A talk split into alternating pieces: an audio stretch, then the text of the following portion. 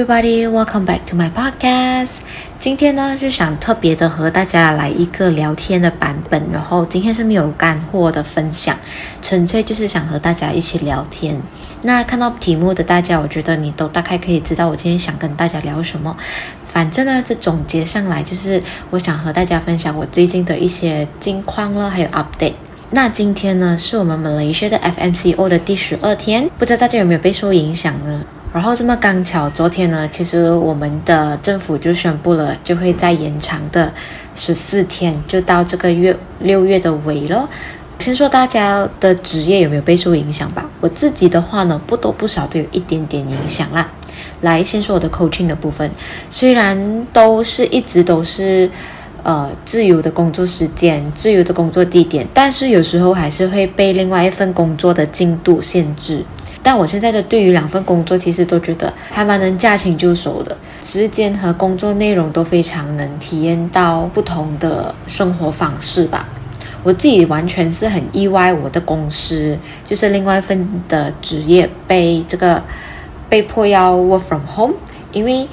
之前的 MCO 一点零、二点零，其实我们都不会讲太多影响。除了是在 MCO 一点零的时候，我是有 work from home 一个月，但是后来我们都是成功申请到信件。虽然我们不是制造 essential item 的厂家，但是我们还是提供这些厂家的供应商，所以回去上班是蛮合理的。因为要要 make sure 他们的 production 呃是走得很顺畅，这样我们自然要提供他们一些原料嘛。所以我们也确保公司的 SOP 是有非常的完整呢。而且我公司的人也是受限制，只有三十 percent 的工员工会进去工作而已。那我自己就是其中那三十 percent，所以我那个时候，呃，一点零、二点零来说，对我来说，其实我都可以看到外面的世界非常的不一样。先说一点零吧，一点零的时候呢，我是从来没有看过马来西亚在这么繁忙的日子，呃，路上的车是那么的少。再到 MCO 二点零的时候呢，其实也是状况还算是跟一点零差没有太多啦，也是路上的人很少啊，然后档口基本上都不能开，就是在路边的那种档口，然后有一只有一些些的店家能开店面而已，所以那个时候我就觉得蛮庆幸的，马来西亚的防疫措施都还算是可以在受控的状况内。就在这个 MCO 三点零的时候呢，其实我就觉得放宽了很多，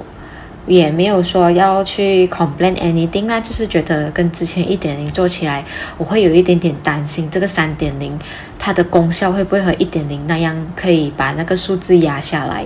那现在这个时间这么充裕，其实我在计划很多事情都让它建起来。因为很多东西都在我的脑子里面，很多很多的想象，还有我想到可以让他怎么去完成，但是很多时候是因为时间上的限制，结果我做不到。那现在如果你和我一样有很多事情想要去尝试，想要去实践，我觉得现在就可以马上去行动，because it's always now or never。这个是我坚信的一个信念呐。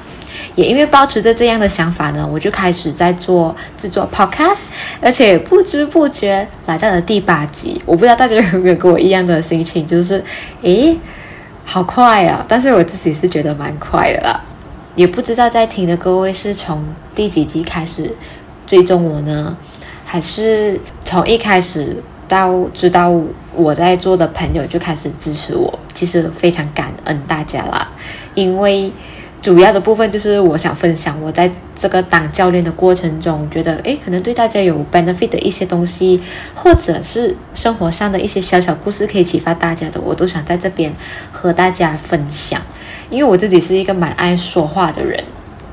我觉得这是一个很好的管道，让我去分享更多，就不会觉得好像是在呃用了谁的时间，或者是阻碍了某个人，可能他想要。处理事情的时候，我就在那边哔哩吧啦讲不完。这个也算是我记录自己的心路历程的一个小小的频道吧，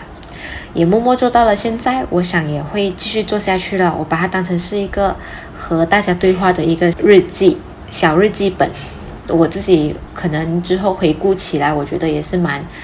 蛮生动的一个版本吧。毕竟我们写下来用语音或者是用影片，我觉得大家都有这种感觉了，会不一样的。而且呢，我最近也开始了，呃，喜欢进去 Clubhouse 里面和其他人交流，这也算是宅在家里交朋友的其中一种吧。因为除了交友的 APP，如果大家有兴趣知道如何去使用 Clubhouse 的话，可以去听上一集。上一集我在介绍，因为那个时候是 Android 用户刚刚开始这一个呃进入 Clubhouse 的一个阶段。那我自己也会在那一边呢，每个星期五九点半的晚上开房间，然后每个礼拜都会有一不一样的主题，也欢迎大家一起来，也欢迎大家一起进来和我们 jam 一下主题，jam 一下想法了。我们这样固定坐下来，其实我觉得是很好玩的。毕竟大家少了见面的机会，那毕竟大家都少了见面的机会。现在呢，上网交流，我觉得也是一个蛮开心的一个过程吧。然后主要就是 update 一下大家都在做些什么啦，而且就是他们会启发到我对于某件事情的一个想法，可以让更多不同的角度去听。而且因为在 Clubhouse 里面呢，我们大家都是怎么说呢？互相交流意见的，所以在那个 Clubhouse，比如说我开了一个房间，有二十个人进来，那我们彼此都有那个发言的时间，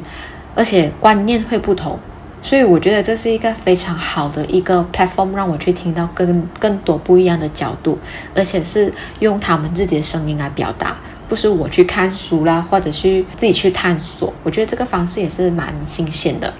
也让我有新的尝试，我觉得你也应该去做这样的事情啊，因为我们大家都是年轻人嘛，有什么东西不能讲，对不对？就是要最重要就是跟大家一起去交流之后，你可以去想看，哎，哦，原来这件事情处理起来可以用这种方式，还可以用另外一种角度去切入，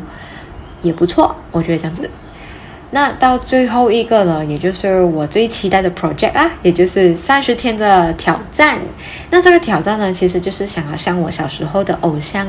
致敬。那这一个人呢，他就是 Jolin 蔡依林。其实也没有特别的原因，但是我就是想要做一点不一样的事情来突破现在的自己。虽然我一直都有保持着不错的体型，不算肥，也不算是非常有线条感。我不知道，但是算不算自黑啦？反正就是那种维持在基本水平啊，让人家看起来也不算过胖，也不会讲瘦到好像被风就吹走的那一种。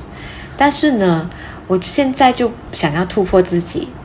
因为我觉得今年腹肌是我必须要出现的一个东西，在我身上，腹肌就是那个马甲线，而且这样的精神其实是九零教会我的事情。我不知道大家对她熟不熟悉，但是她是一个很有意志力的女生。她从以前出道不被看好，到现在她成为了天后级的，人人都会佩服她的作品。其实你可以知道，到底她对自己的要求有多高，才能一路这样子突破。然后，呃，她的重心呢，一直以来都是她自己，她不会去比较别人，也不会去还击别人对她的谩骂，各种的那种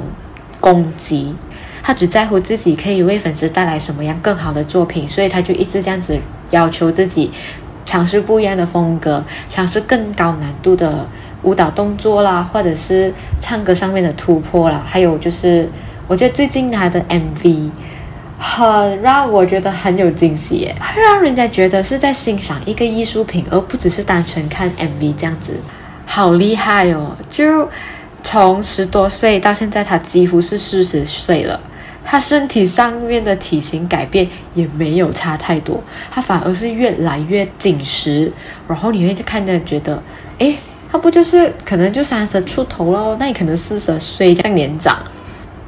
那我现在呢，也是因为想要看到更不一样的自己，所以呢，我就想用这三十天来挑战自己，也向我自己的偶像致敬。因为我也想启发更多的女生去记得，你值得更棒的你。你当然也可以成为那个你自己欣赏的偶像。当然，如果你想要送我一些加油鼓励的话呢，也欢迎你来 IG DM 我，或者是你就在我，因为我现在每个每一天都会在我的 IG 上面做一个打卡，我就会写今天是 Day One 呢，Day Two 了。你也可以在下面那边 comment，让我知道，其实你想要鼓励我，这样让我去更有动力的去完成。虽然。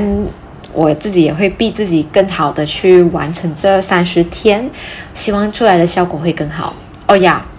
我致敬的方式呢，就是我不知道大家不知不知道《Start Align》这首歌，我非常喜欢。那我就在抖音上面看到他的那个简短的舞蹈动作了，所以我就想说，after 这三十天，我就用那一首歌来向他致敬，也顺便让大家看看我那时候的成果。